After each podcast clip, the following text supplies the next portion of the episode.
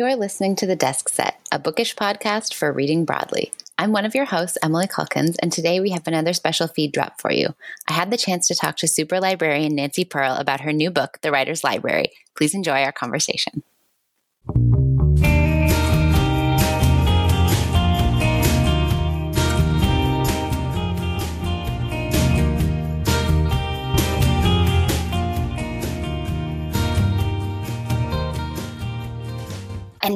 I'm so excited to introduce Nancy Pearl. I don't know if she needs an introduction, but just in case, a best selling author, librarian, literary critic, and devoted reader, Nancy Pearl speaks about the importance and pleasure of reading um, at libraries, at literary organizations. She's on NPR, she's uh, has a show on the Seattle Channel.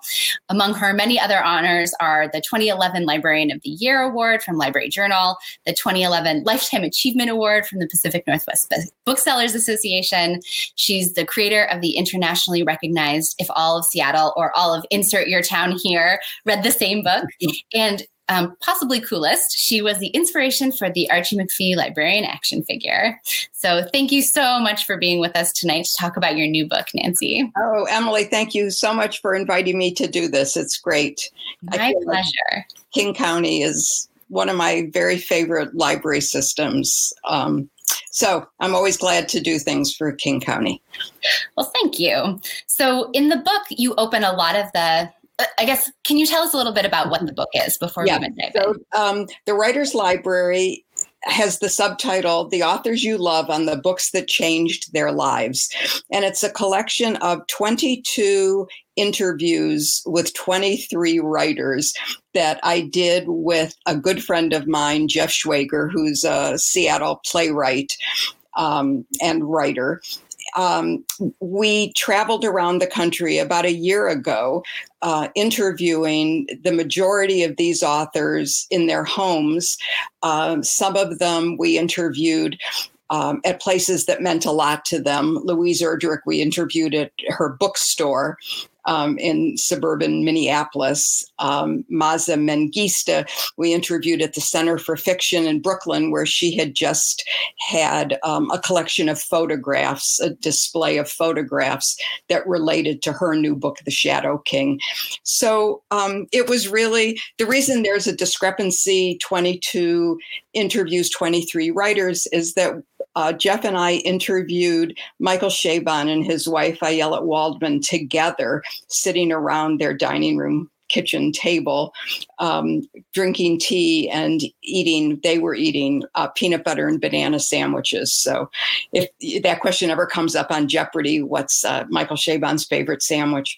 It's peanut butter and banana. Um, it, so, and what we talked to these writers about was not not the books they've written, but the books they've read.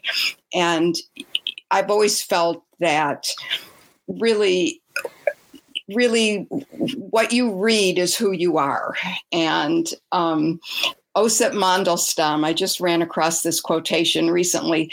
Osip Mandelstam, the great um, Russian poet, writer, said, um, if you want to know by, my biography, ask me about the books I've read. And I think that's so that's so wonderful and so true. And I wish I had had that quote in my head before we started this project. So you open most of the interviews by asking writers what books were important to them as children. And so right. I'm wondering if you can tell us what books were important to you as a child. Ah, um, oh, so so. Uh, oh my gosh. You know i had this wonderful i had this wonderful librarian um, when i was a kid at my public library in detroit michigan. Um, it was the parkman branch library. And i was one of those um, you know i grew up in a in a house that that would now be called dysfunctional but back then I just knew it wasn't where I wanted to be. And it just didn't feel very safe to me. So I spent all my time at the library. And Miss Whitehead, my librarian at my library, that's how I thought about it. Miss Whitehead um, really, really recognized my needs to be really she opened the world to me which is what librarians do and when she met me, all I read were horse and dog books. I was about eight years old. And, you know, and if you went with me, Emily, to that library today, um, I could show you on the shelf. We could walk into the children's room and I could show you the shelves where the horse and dog books were kept because they were pulled out of the fiction section, the kids' fiction section, and shelved separately. Oh, and interesting. They were shelved separately just for me because I could right there.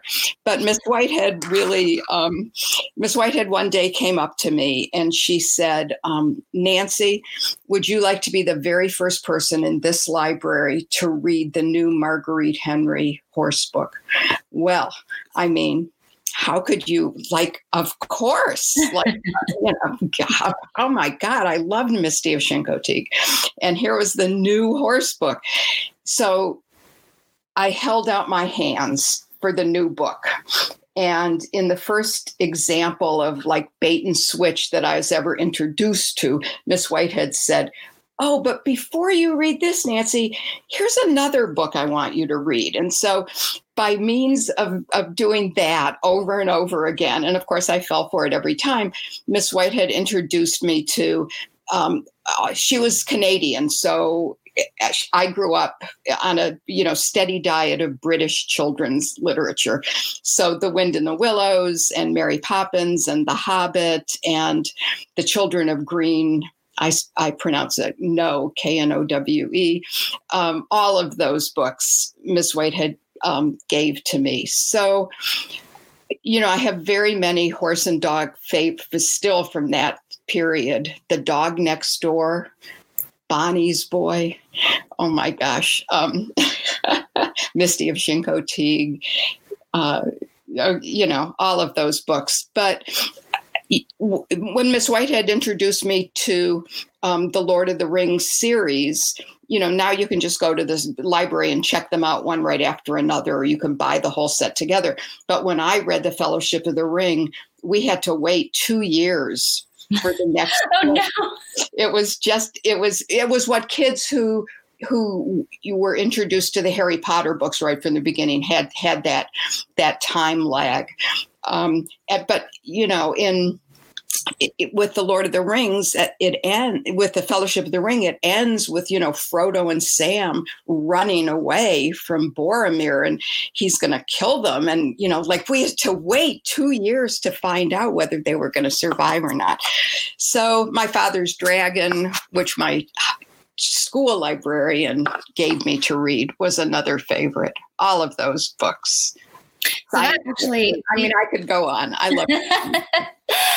that leads beautifully into my next question, which is that a lot of the writers in the book talk about the fact that as kids, they read genre fiction, right? They read Lord of the Rings, they read lots of science fiction, some of the sort of classic adventure st- series, both books that were intentionally written for kids and uh, books for adults, like genre right. fiction for adults. Right. And whether they still read genre was a little more varied. And it's really fascinating to see how people talk about genre fiction. Right. But I wonder what you make of the fact that all of these writers who overwhelmingly aren't writing genre fiction now were right. reading it early on. What do you Yeah. I mean, one of the things that was so surprising was the number of science fiction readers, especially um, as kids, and how much science fiction meant to them. I think the the author who was mentioned by m- most uh, the the writer who most writers referenced as one of their favorite writers was Lorrie Moore, but who is a great short story and novelist. But I love her short stories. But the author that the book that so many people said was so important to them was Watership Down. Mm-hmm. I, I and Watership Down. Uh, it's not, and they just all said, you know, it's not a book about it's it's not about rabbits, which is what how you would how one would describe it if one were not a fan of Watership Down. And Madeline Miller, one of the people that we interviewed, author, of course, of Circe and Song of Achilles, was one of those people who loved that book and not only loved the book, but she read it because she it was published in 1972 and she read it at the same time that she was really getting introduced to greek um, mythology and roman greek and roman mythology. So she read it as as a kind of hero myth and mm-hmm. the last hundred pages just left her breathless i mean when you read what madeline miller said about that book if you haven't read watership down or if like me you probably read it, but it didn't make any big impression on me, you'll want to go back and reread it or read it for the first time because of the way specifically that Madeline talks about it. But I think that the genre fiction, um, why it's so popular or was so popular, I, I think, you know, genre fiction is dominated by story. And I think that when you're talking about kids, and kids reading kids read for story you know they don't have a lot of patience for a lot of dense narrative and and character development i mean mm-hmm. they want something to happen and you can see if you read the harry potter series those the first book is all it's all one event after another i mean you can see why 8 year olds loved that book because it doesn't stop to describe anything. It mm-hmm. just, you know, Harry's under, he's in his hidey hole, and then the owl comes and, you know, he gets rescued, and then he goes to, um, you know, has the sorting hat and all of those things. And with each succeeding book, as the kids got older, it's more complex and more until the last two you know, are very, very slow moving mm-hmm. compared to the first. So I think that that that kind of genre reading makes a whole a whole lot of sense, and it, it's still, you know, many many people even never outgrow that, and why should they? If that's what you're looking for is a good story, you're going to, you know, the chances are you're going to find it more often than not in a genre novel. Mm-hmm. Uh, so going back to that point yeah. you were making about Watership Down and Madeline yeah. Miller making you want to reread, um, I'm wondering if there were any other, if any of the interviews inspired you to pick up things and reread them that you hadn't read in a long time. Yes. Um, so, you know, because we were at these writers' houses, we could see, and and many of the writers T.C. Boyle, Tom Boyle, for example, we walked around his he has bookshelves all over his house he lives in um, a frank lloyd wright prairie style the first prairie style home west of the mississippi oh my gosh. tc boyle lives in in montecito um, california outside of santa barbara. Um, but we could look at the books on his bookshelves and there's something so wonderful about a writer that you admire as I admire T.C. Boyle, Tom Boyle, and seeing books that you loved on his bookshelf. And so, one of the books that a novel that I loved, which was a finalist for the Pulitzer Prize several years ago, um, that I haven't met very many people who have read, is called The Woman Who Lost Her Soul. Mm-hmm. And uh, by Bob Shacochis. And there it was on Tom Boyle's bookshelf. And I said, Oh my God, I love that book, Tom. And he said, Oh, I love it too. So now I feel like I want to go back and reread it. Um, but it's a very powerful it's a big book and there's not a lot of happiness in it in that book. So i'm i am not recommending it to anybody at this time. I think at least wait till spring. Um, but it's a wonderful wonderful novel. And then John Updike, the Maples stories, uh, which is a, you know kind of a lesser known John Updike. So that kind of thing um, was just so so interesting. I a book that I did that I did go back and a book that I had never read, just read a lot about. After we interviewed Laila Lalami, mm-hmm. um, who is a Moroccan American writer, um, she talked a lot about Edward Said's um, masterpiece Orientalism and talked about what it was like to grow up for her to grow up in Morocco, um, a child of colonialism because the French were still were still ruling Morocco, mm-hmm. still owned Morocco um, while she was growing up.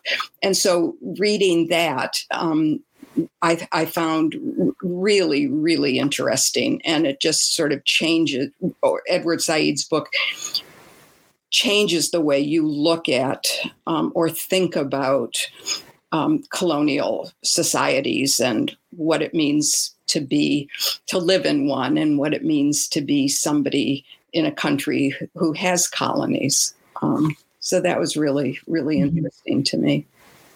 But one of the things, Emily, that, you know, each of the interviews, each of the 22 interviews is is really different from every other one. Mm-hmm. Um, and I think that's because we didn't go into these interviews with a list of questions. Mm-hmm. You know, we we we went in what we usually began with me asking that question that you that you that you started with but then we let the interview go wherever the writer wanted to take it mm-hmm. and it was pretty amazing to to get to know these writers in a different way than most interviews have you look have you learn about them because we're not talking about them as writers we're talking about them as readers and mm-hmm. that's a whole different view of them I, I think a more I, I, guess i would say a, more realistic view or a more personal view mm-hmm. in a way so yes that was were there any that really surprised you i mean somebody who you thought oh this person you know, they just pulled this book out of left field, and I never would have guessed that this was a favorite for this yeah. writer. Yes, yes. Uh, uh, Viet Thanh Nguyen is the other person who loved the woman who uh, lost her soul. so, I mean, and and uh, and also um, Charles Johnson and Jonathan Lethem who are very different writers. They're you know they're they're not the same age.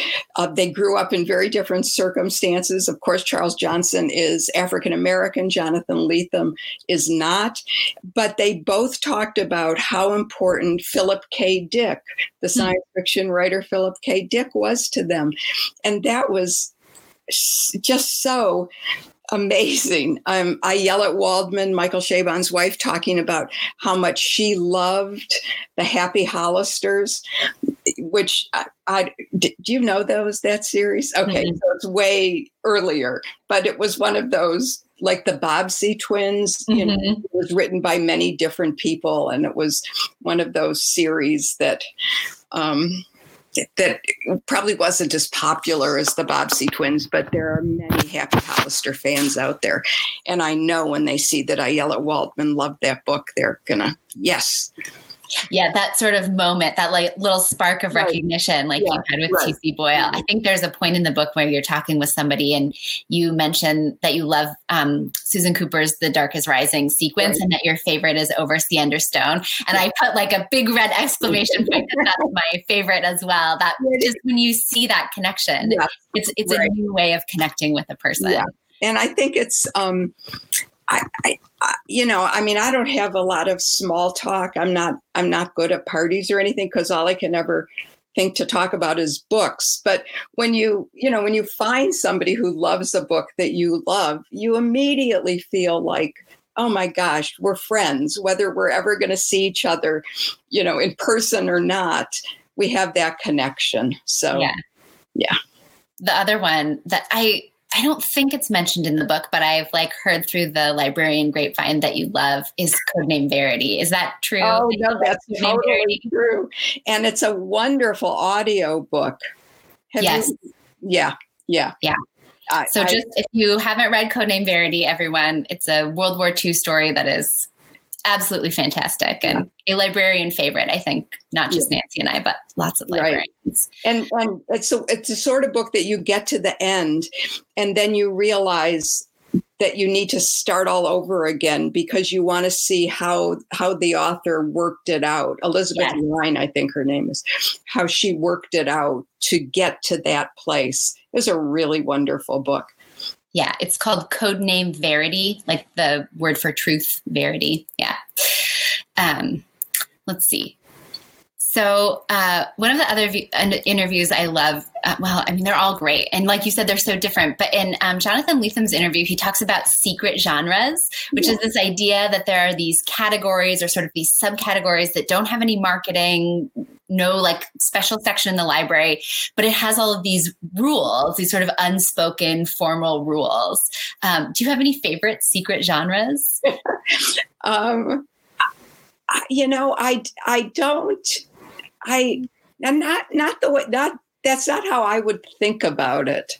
I mean, I think that I, you know, my favorite books are are just character driven novels that are really well written and and that's not exactly a secret genre but i wonder if you could talk i wonder if you could consider books written in the second person like joshua ferris's then we sure. came to the end if if that could be a, a genre or um uh, what's his name's the Virgin Suicides. Yeah, um, Jeffrey Eugenides. Yeah, Jeffrey Eugenides. Right. Yeah. Right. Yeah, that's an interesting idea. Yeah. I was just so sort of taken with this because I think the way that we sort of categorize books and um, I really like romance, and romance is very not only has tons of subgenres, but has all of these sort of rules about right, it. Right. And that's what I like about it, right? Yeah. We were talking before about how comforting it is to read something where you kind of know where you're going. Right. Um, yeah. Especially at this time in our in our country's life where we have no idea where we're going. And which is why I mean my favorite romance writer. I'm not a big romance reader, but I love, I adore Georgette Heyer. And and I love those books because you know from the moment that the, that the heroine meets this guy and says that he's the most odious person she's ever met, you know by the end of the book that they're going to get together. And that's very comforting. Yeah and we were talking a little bit before. What other comforting things have you been reading? Um, I, I've been reading a lot of books published by this publishing company called Dean Street Press, and they have a section. What they do, what they're doing, is re- reprinting books um, by little known or underappreciated writers that were published from the 1920s to the 1960s. So you, and they're not. It's not that they're it's not I, I think of them as light reading, but you know that does cover the end of World War One, and you're going through World War Two. So, and World War Two is a big, um, a big subject for the, many of these writers. But you know, I, I still find them very comforting in the sense that World War II, World War One was awful. World War Two was was awful. The Blitz going through that was terrible, and it changed the world forever. Both those wars, but now we're done with that. You know, I mean, it's not mm-hmm. so present the way everything now is so in your face and so present. So I'm finding those books very, very, very very comforting. There's a woman, there's a book called um, "The Women in Black," which doesn't sound particularly comforting, but it's a wonderful Australian novel set in the 1950s at a Sydney department store, a department store in Sydney, and it's about the women who work in the dress department, and it's it's it's almost the closest thing to Barbara Pym mm-hmm. somebody else who I um, who I very much some of her books I very very much love. Um, there's a writer named Elizabeth Fair. I mean, the nice thing is these books are they brought them back in print, and what I'm finding is I don't want anything. I don't want to read anything that's upsetting. Mm-hmm. You know, I I just want I don't know. I don't even know how to describe what I want. Um, and you know, and and the, this we couldn't have done the writers library this year i mean you know the, everything was done by december mm-hmm. of, of, 2019 and um, thank goodness because otherwise it would all have to be over zoom yeah which is not quite the same no no there's a book oh, thinking about those dean street press books there's a book from the i think it's from the 50s called the dud avocado yeah the dud avocado yep and i feel like it falls into that sort of it's sort of like a it's like a madcap comedy sort right. of where she yep. like goes off with this guy and she gets herself into all this trouble but it's right. very like light and funny and yes. yep uh, that's yeah. like the other thing that I'm thinking of. Um, a sort of a comfort read, which I haven't actually gone back to, but now I'm itching to go over to my shelf and pull it off. Is um, MFK Fisher uh-huh. kind of has that energy, that sort of like man cap, but also that time period, like right. said, like it's over, and yeah. it has this this arc, and and it's there's the sense that it's finished, and right. it's kind of old fashioned. Yeah, and these books are very old fashioned.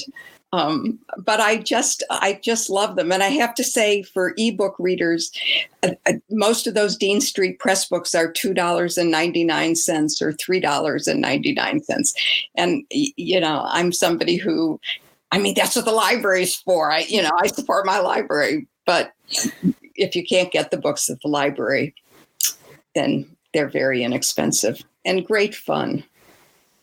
Yeah. Do you, speaking about your e-reader, uh, are you an e-reader person or do you prefer? I am, an, I am an e-reader person, but I have to say, um, I really prefer to read paper, uh, you know, to read a real book, mm-hmm. even though I know it's a real book.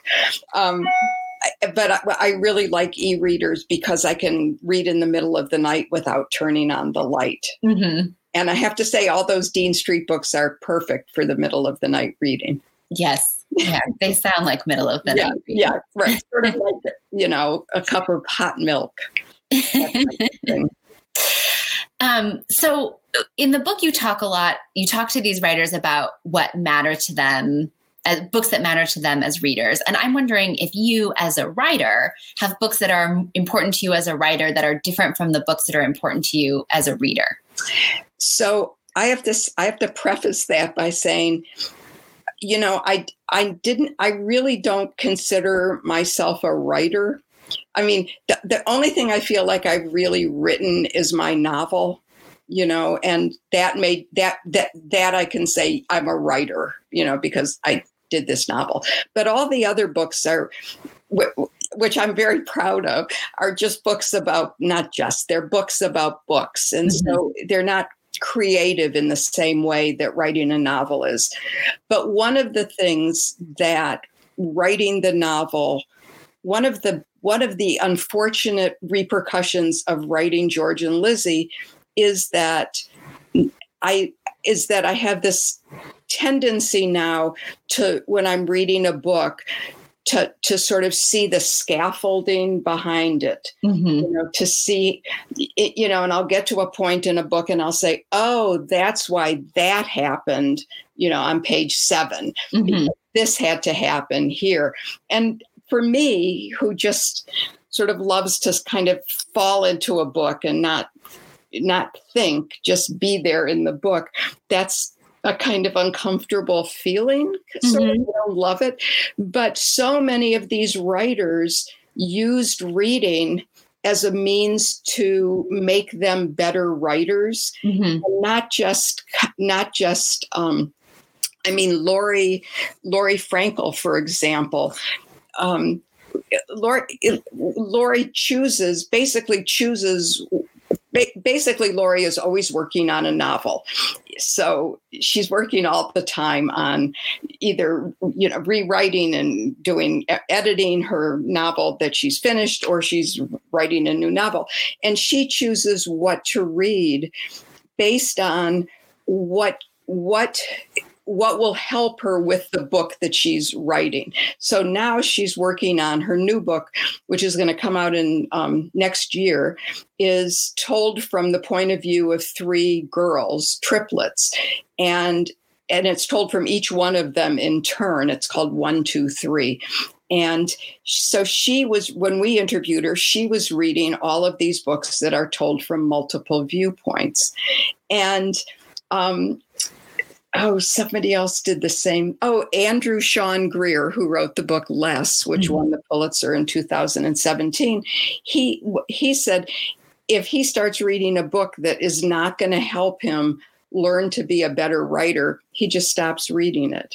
Hmm. And and even Laurie is, I think, the youngest person that we interviewed in the in the youngest. I think the youngest writer that we interviewed in the book, and um, Russell Banks is the oldest person that we interviewed in the book, and Russell said that that's how he read too. He read to become a better writer, and he said in this new book that he's finished um, or is working on, I guess, he reread um, The Death of Ivan Ilyich, the wonderful Tolstoy novella, because there was something in that that he he felt would help him write this section that he was working on. That Tolstoy had done something that really reverberated for him and that he needed to learn how Tolstoy did it. That's really so. Like I read as a reader, mm-hmm. not a not a writer. Yeah, I thought it was so interesting because on one hand you have Laurie who is saying, "Oh, I read." I think also in that interview she talks about how she was trying to read more first person, right. uh, which she doesn't normally for whatever read. And then you have other people, and I'm not sure. I'm trying to think who said this, but a couple of people who said, "Oh, I think Susan Choi very specifically says when I'm writing a novel, I don't read fiction at all." Right. So sort of this interesting mix of people who either are really looking to sort of build on what they're reading or are trying to keep other people's voices kind of out of their from right. into their own writing. Yeah. And I think if you're somebody who reads f- for voice or if voice is really important to you as it is to me, I can see why you wouldn't why you wouldn't want to read books in which that voice might kind of sneak its way into your head. Mm-hmm. when I was writing George and Lizzie, that I, it didn't matter to me what I read because the voice of the narrator in George and Lizzie was so clear to me that nothing was gonna you know nothing was gonna was gonna was gonna sneak its way in i mm-hmm. was you know really pretty pretty straightforward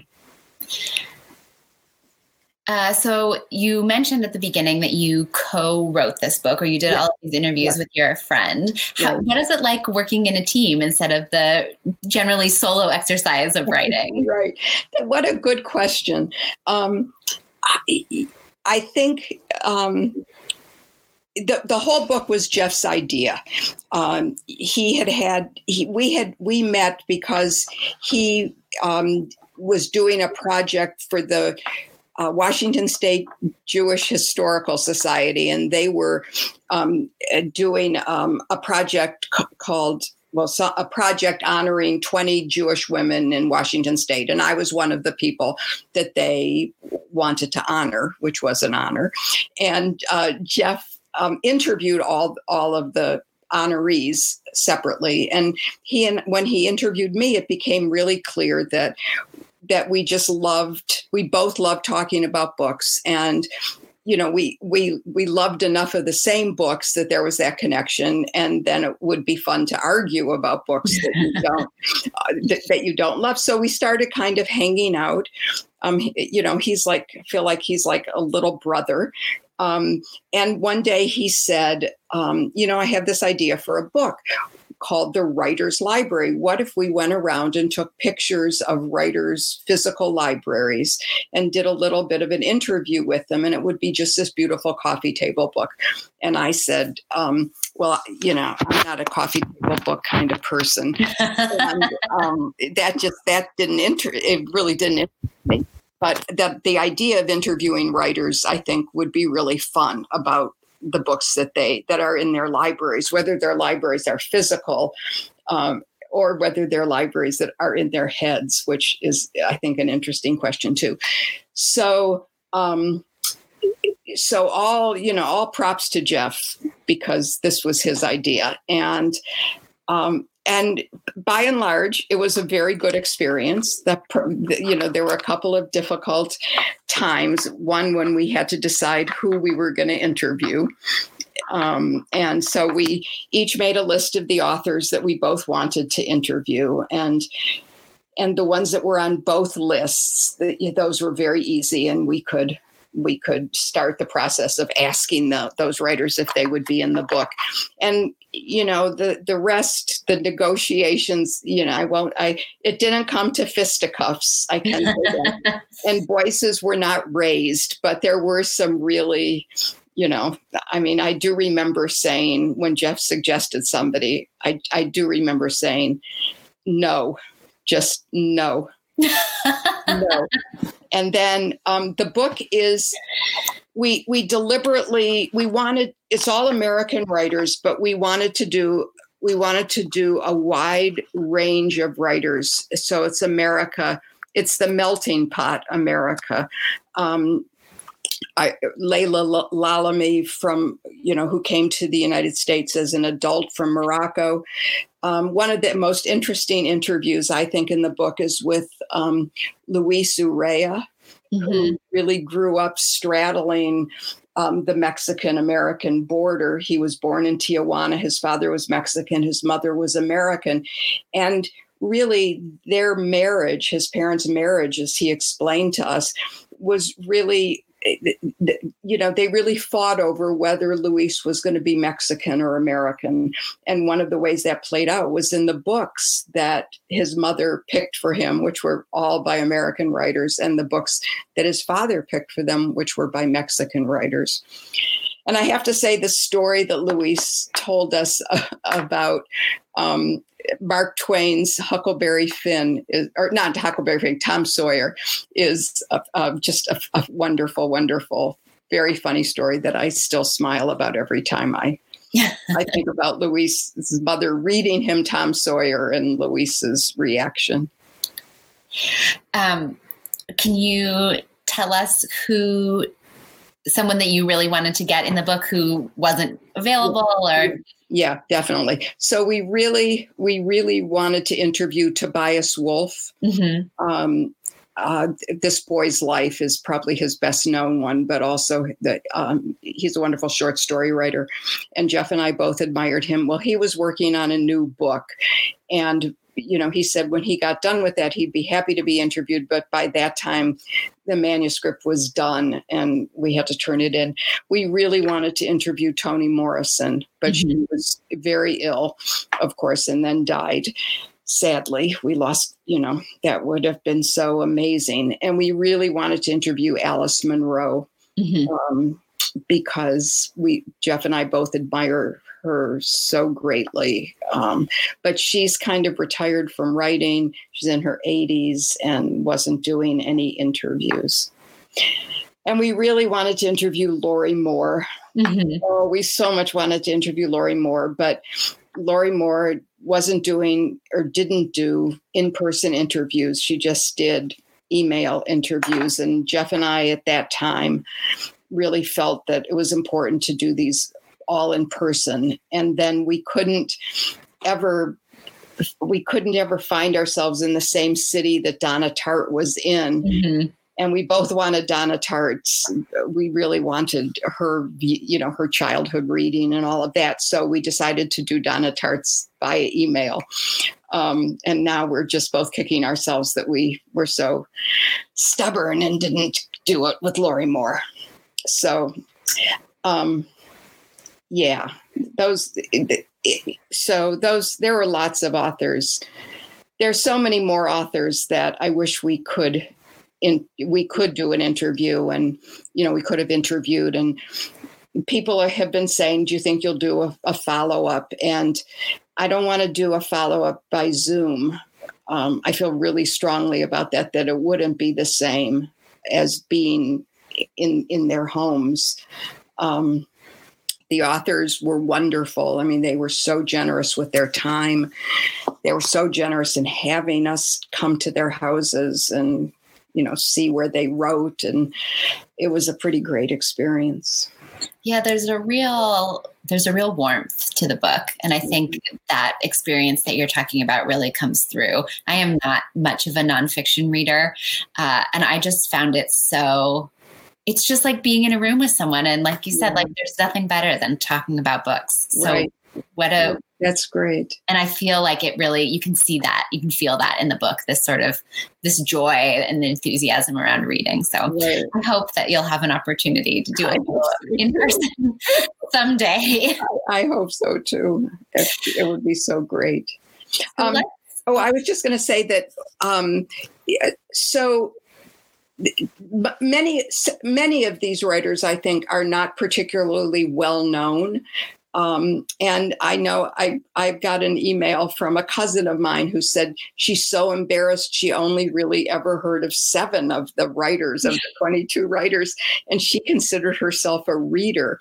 But I think that was the point of the book in a way that we really wanted to introduce writers who who might not be um, as well known. I mean, Jonathan Lethem, yes, every you know, Dave Eggers, um, yes, but how many people have read Vendela Vida, who is happens to be Dave Eggers' wife and has a new book coming out and is a wonderful, wonderful writer. So part of it was we wanted to, we wanted, we wanted people to read this book and have their to be read list just explode. explode. and so at the end of each interview, we pulled out about 10 titles from the interview that the authors were particularly excited about. Yes, well, that certainly happened to me. I was like, oh no, too many books, too little time, and now so many more. Right. But I think even some of the writers who I had heard of, but not necessarily read, you know, hearing from them made me curious about their work in yes. a way. So, yeah. Um, yeah there's certainly a, a bunch more that I'm going to look into. But I think we can go, we'll go to audience questions now. Uh, and there's just one for now. So if you have questions, don't hesitate to put them in the question, that little ask a question feature down at the bottom there. Uh, and this is a question from Marion Webb.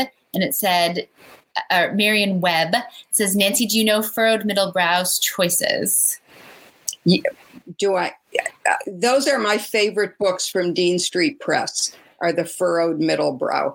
I mean, I just think it's such a fabulous name for a collection of books, and and I guess I realize that that's what I've been reading my whole life. but I mean, that whole idea of reprinting books from from that period, the 20s to the 60s, it really inspired me to um, on uh, on Twitter and on Facebook every day I post a backlist title of the day, um, a book from well, it could be from any any time period, but just an older title that I really wish more people would read. And and I think that's one of the one of the things that that we kind of make a mistake in because any book that you haven't read is a new book.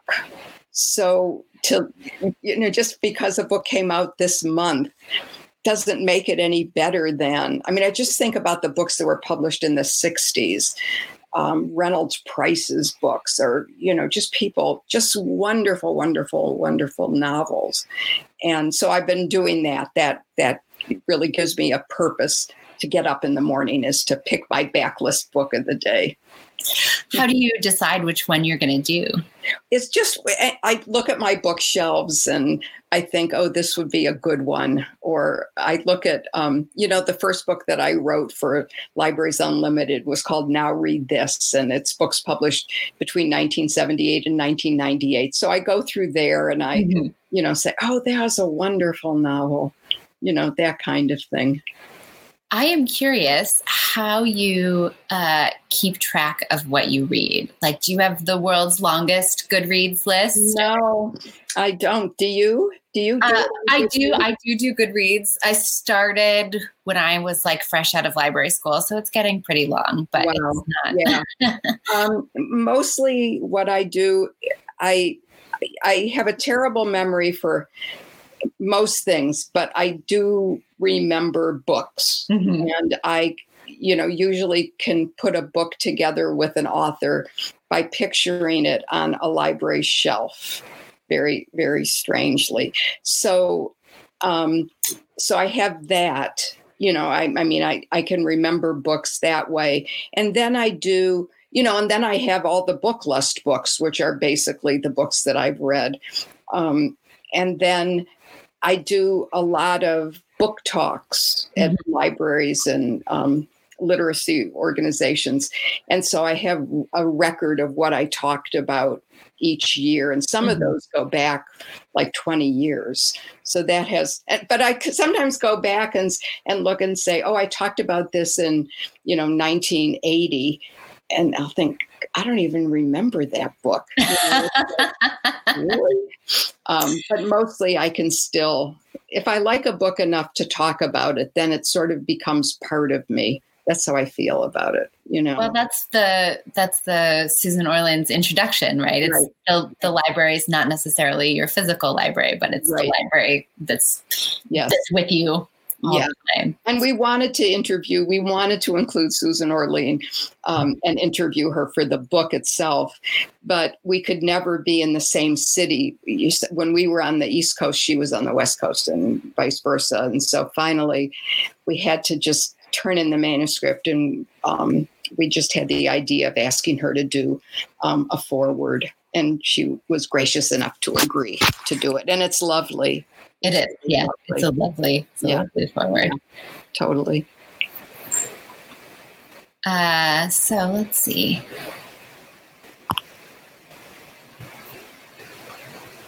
Um, there's lots of chatter in the chat about audiobooks, and we were talking before uh, before the event started that you're a big audiobook listener. Do you have uh, favorite narrators? Oh, yeah, almost any British narrator. Yes. you know, Juliet Stevenson, I, I think, is just wonderful. Um, I had a wonderful time listening to uh, Mrs. Gaskell's books, North and South, and um, Wives and Daughters. Mhm. But really, uh, really, any any British narrator will do it for me. yeah, just something about that Yeah, fancy accent. right, right. Uh, let's see. So Cheryl wants to know uh, when you interviewed Dave Eggers and his wife, did they have separate bookshelves? So we were supposed to interview. Um, we had a few married couples in mind um, that we wanted to interview together, as we did Michael and Ayelet. Um, but and we were all set to interview Dave and Vendela together. But then um, there was an illness in the family, and so we had to do them separately in separate trips to Northern California. So I don't know if they have separate bookshelves. Um, yeah. But let me just say that Dave Eggers is, uh, Jeff and I left the interview with Dave Eggers thinking that we needed to call him Saint Dave. I mean, he is the most generous. I, I, the, the number of nonprofits that he has set up devoted to helping kids in need mm-hmm. is absolutely amazing and he does such good good good good work i just I, I always liked him from afar but meeting him and i had not met him before this and meeting him and just you know seeing what he's done for reading and for writing it was pretty amazing Yeah, he's he's fantastic. yeah Uh, related to that, were there challenges uh, when you interviewed Michael Chabon and Ayelet Waldman together? Was it was it harder to interview a couple than it was to interview individuals? you know funnily enough it wasn't harder um, it, we we were very um, jeff and i were very conscious of the fact that of the two michael is clearly the better known Mhm. writer um, but um, Ayelet wrote a series of mysteries, the Mommy Track mysteries, which are great, um, which are great fun, and then some um, other novels and and some nonfiction books. So we we were aware that we didn't want um, we you know that we wanted Ayelet to be to feel it as included um, in in the interview. But what you get in that interview, I think, is not only a sense of what they read, but you really get a lovely picture of their marriage Mm-hmm. you know and and and and what you see is that it's a very uh, loving relationship And one of the most touching things is, is that we asked each of them if there was a book that they wish that they had written. And Ayelet said, if I could have written Kavalier and Clay, you know, I could die happy, um, which was, of course, Michael's Pulitzer Prize winning novel. Um, and, and, you know, in all seriousness, she said that. Um, and I thought that was really, just really, really lovely. Yeah, I agree that I think that interview is one of my favorites because it's you just can it's just like a little window into their life yeah. with each other and how they think about reading and writing together. And right. I, I, really liked that one. Yeah, good, good. Uh, let's see. So Devin wants to know how do you prioritize what you read? What's your triage process for your to read pile?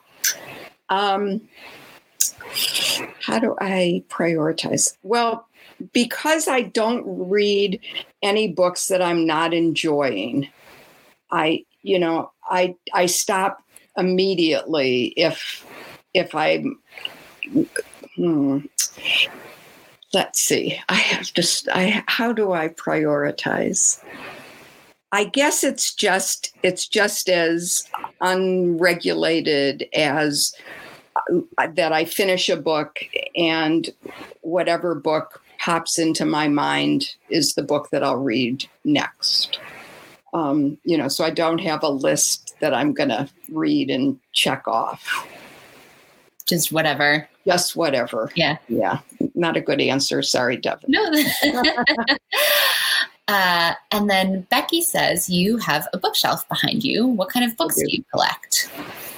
Um, so these, I am not a collector of books. Jeff is a collector of books. These are all basically these are review copies that publishers send me that they want me to read and review them, you know, talk about them on morning edition. So these, and then I have all my jigsaw, well, some of my jigsaw puzzles that I've been doing during the pandemic.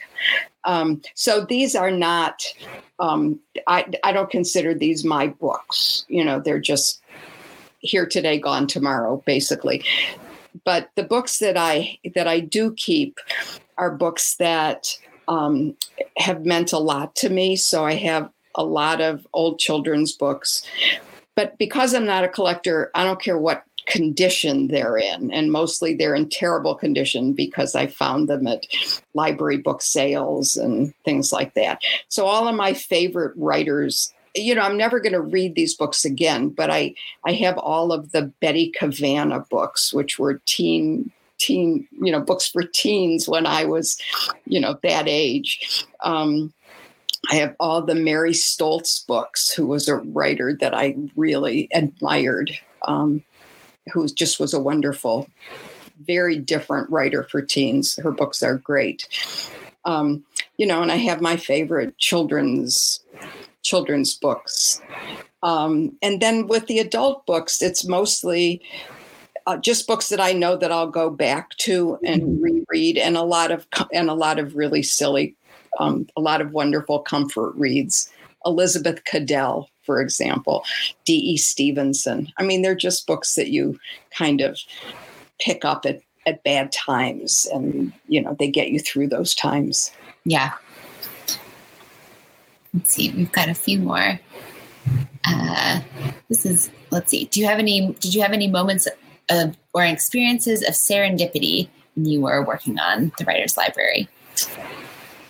Um, I would say probably not. No, not that kind of, not that kind of, um, you know, aha moment.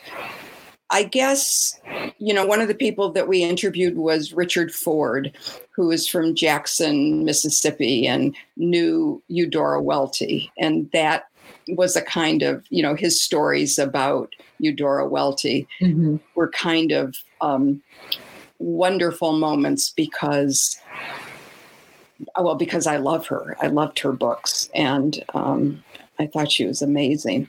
So, but but that kind of serendipity, no. I have to say, if you're going to, you know, Vermont and you're driving trying to find Bread Loaf writers conference and it's a rainy day or whatever you know your gps no matter what what uh, map thing you use is not going to work that was like we went round and round and round in circles so we will remember if we're trying yeah. to get to Bread Loaf right. paper map. yeah paper map indeed exactly right Okay, and I think this is a good one to wrap up wrap up on, which is what are you working on now? Um, I'm really there's a character in George and Lizzie that I sometimes think I would like to write more about, and um, and it's Maverick, who was Lizzie's boyfriend in high school, and now he's in his 50s and he's a failed he feels like he's never done anything right in his life. And he lives in Seattle in 2020. Um, so I, you know, I'm feeling like I could have a lot of fun. Uh, well, 2000 before the pandemic, 2000, 2018. So I feel like I could do a, I could have a lot of fun with um, talking about his life in, in Seattle and what it's like to feel you're a failure at the age of 50. Oh, and then this is the best part. Then he learns that he has a child that he never knew. And and so, you know, there's all of that. So this is all like going around in my head, but writing a novel is really hard and it takes a lot of stick to itiveness. Um, and I'm not sure I have that that still. But I don't know. So but maybe. I love you, Maverick. So. well, thank you so much uh, for being here. This was a wonderful conversation.